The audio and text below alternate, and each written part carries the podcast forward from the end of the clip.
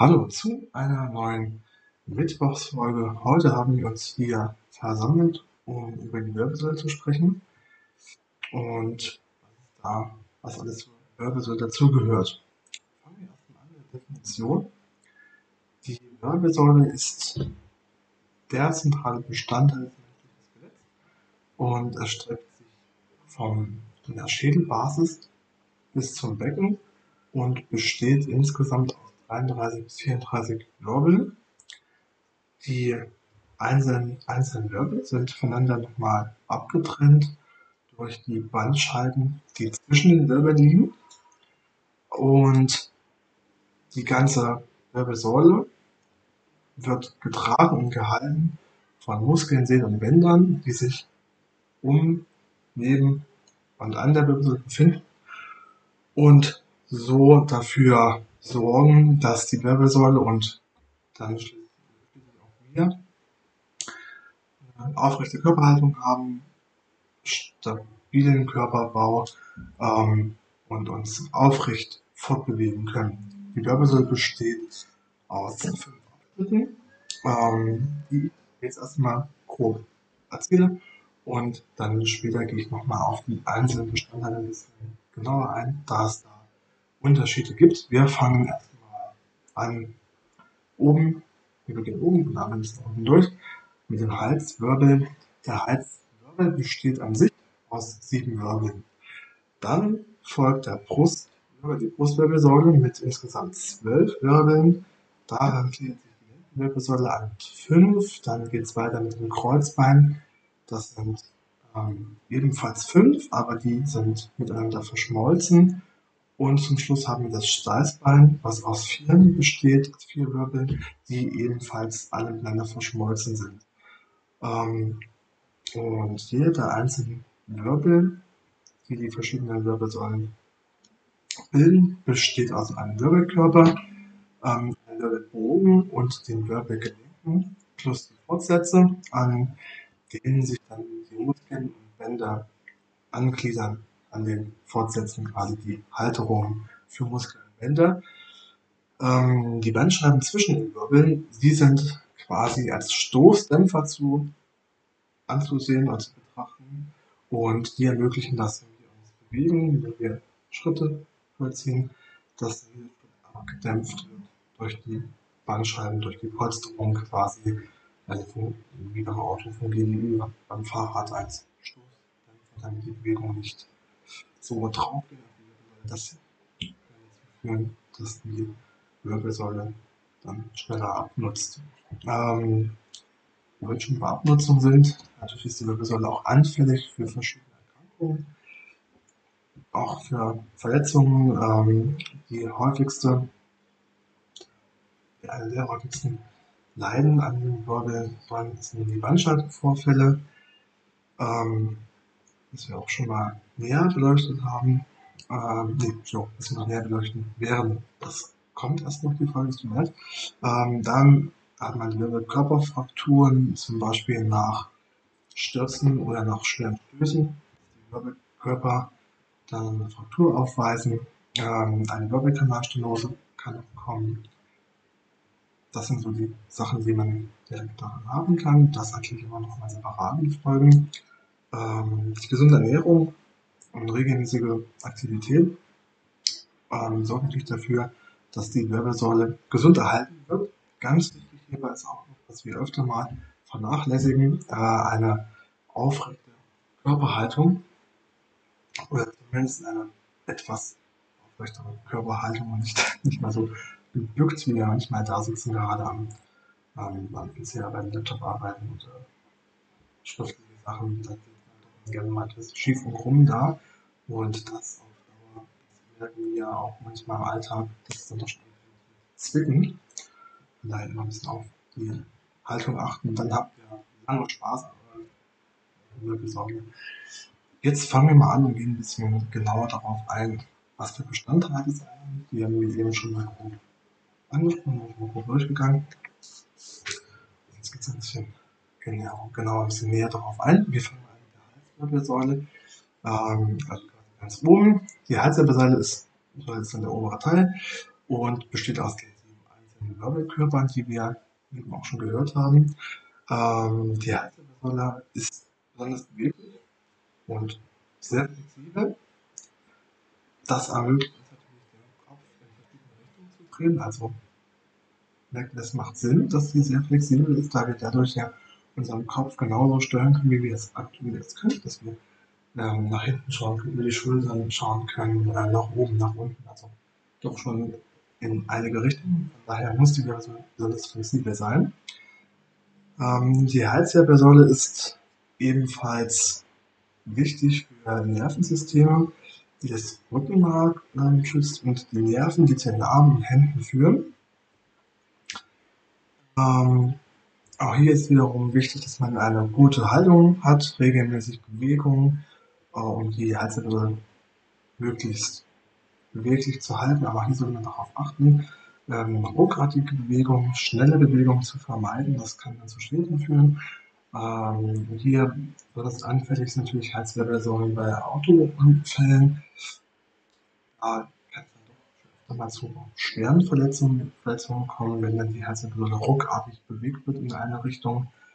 Da kann es dann doch auch mal zu Frakturen kommen. Oder man kennt es auch in der Nacht, wenn man eine falsche Bewegung hat oder sich oder falsch liegt, dass man am nächsten Morgen den Kopf nicht mehr so gut drehen kann, etwas angeklemmt. Also ihr merkt äh, das auch schon manchmal selbst, dass die Halswirbelsäule relativ anfällig ist.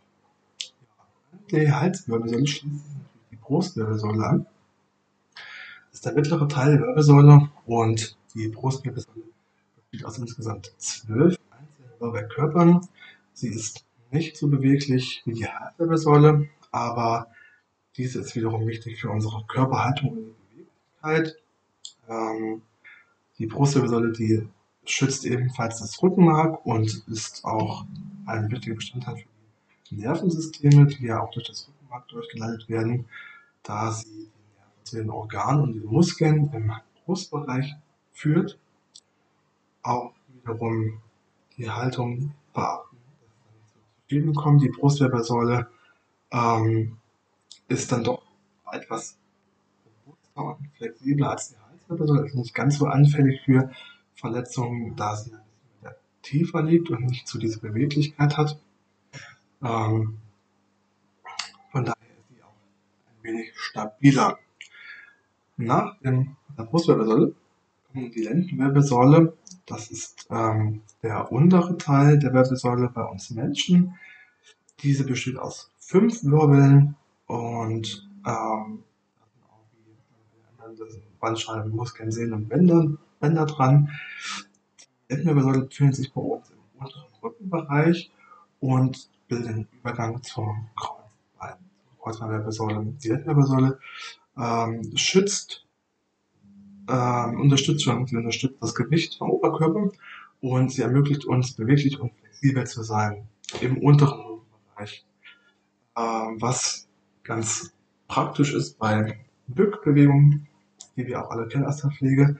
Ähm, auch hier haben wir die Bandscheiben dazwischen, die als Stoßdämpfer fungieren. Die Lendenwirbelsäule ist im Alltag einer hohen Belastung ausgesetzt. Ähm, das heißt, sie ist wieder auch mal sehr anfällig für Erkrankungen, genauso wie die Halswirbelsäule. Die ist zwar jetzt nicht dem Belastung ausgesetzt, aber dafür doch mehreren ruckartigen Bewegungen. Und die Lendenwirbelsäule ist dann starken Belastungen ausgesetzt, ähm, da sie mehr Gewicht trägt, da sie deutlich aktiver ist in den Bewegungen. Ähm, da haben wir dann die häufigsten Erkrankungen die Bandscheibenvorfälle, die degenerativen Veränderungen und die Wirbelkörperfrakturen. Das sind so die Haupterkrankungen, die auch mehr so als Verschleißerscheinungen gelten. Ähm, ja, was kann man eigentlich machen? Was kann man da eigentlich machen und wie, wie, wie kann man die Frakturen an den verschiedenen Wirbelkörpern erkennen? Das ähm, kann man tatsächlich so machen, Röntgenaufnahmen, ähm, MRT und CT-Aufnahmen. Da erkennt man dann die einzelnen Wirbelkörper ganz gut und kann auch erkennen, gibt es da irgendwelche Abweichungen, gibt es da Frakturen, Verletzungen, die man behandeln soll, wenn man ähm, da Schmerzen hat. Ja, nach der Lendenwirbelsäule kommen wir jetzt zum Kreuzbein. Ähm, das Kreuzbein besteht aus fünf verschiedenen, äh, fünf miteinander verschmolzenen Wirbelkörpern und ähm, den Zentralwirbeln, die sich im unteren Ende der Wirbel befinden.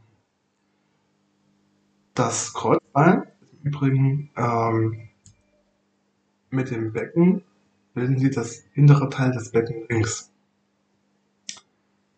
Das Kreuzbein hat die Aufgabe, die Stabilität des Beckens zu gewährleisten und es bildet natürlich auch die Verbindung zwischen der Wirbelsäule und dem Becken und überträgt hier die Kräfte, die zwischen unserem Unterkörper und dem Oberkörper walten. Ähm, gerade bei Bewegungen natürlich ist es dann quasi, fehlt sie dann die Bewegungen ab. Ähm, das, die, äh, das Kreuzbein hat eine andere Funktion. Sie ist quasi der Ansatzpunkt für Muskeln, Bänder und Sehnen, die das Becken stabilisieren. Ja, und was man vielleicht noch erwähnen würde als Besonderheit des Kreuzbeins, es ist nicht beweglich, es ist fest mit dem Knochen verbunden und hat keine eigenständige Bewegung. Ja, und am Schluss bleibt uns noch das Steißbein, das ist quasi der Abschluss der Wirbelsäule. Ähm, das Steißbein ist ein kleiner Knochen am Ende der Wirbelsäule. Äh, es besteht aus drei bis fünf miteinander verschmolzene Wirbeln und das liegt dann zwischen dem Kreuzbein und dem Steißbeinhöcker. Ähm, ja, das Steißbein, wir kennen es ja alle, ist jetzt ein bisschen so dreiecksförmig und ist normalerweise meistens nach innen weggekrümmt. Das Steißbein ja, hat keine spezifischen Funktionen, die für die Körperhaltung oder für Bewegung wichtig ist. Ähm, allerdings hat sie eine unterstützende Funktion für das Becken und dient auch als Anker für verschiedene Muskeln und Bänder, die mit dem Beckenboden in Verbindung stehen. Ja, ähm, das Steißbein kann tatsächlich auch schmerzen. Das habt ihr wahrscheinlich auch schon ein andere Mal erfahren. Ähm, können tatsächlich auch äh, auftreten bei verschiedenen Ursachen wie Trauma, übermäßigen Druck. Das merkt man ja dann doch, wenn man sitzt. Man zu lange sitzt, zu lange auch auf einer an einem Punkt, also auf dem Steißbein quasi sich befindet. Ähm, das ist wieder die Besonderheit, das kann man doch schneller schmerzen, aber das ist meistens nichts Wildes.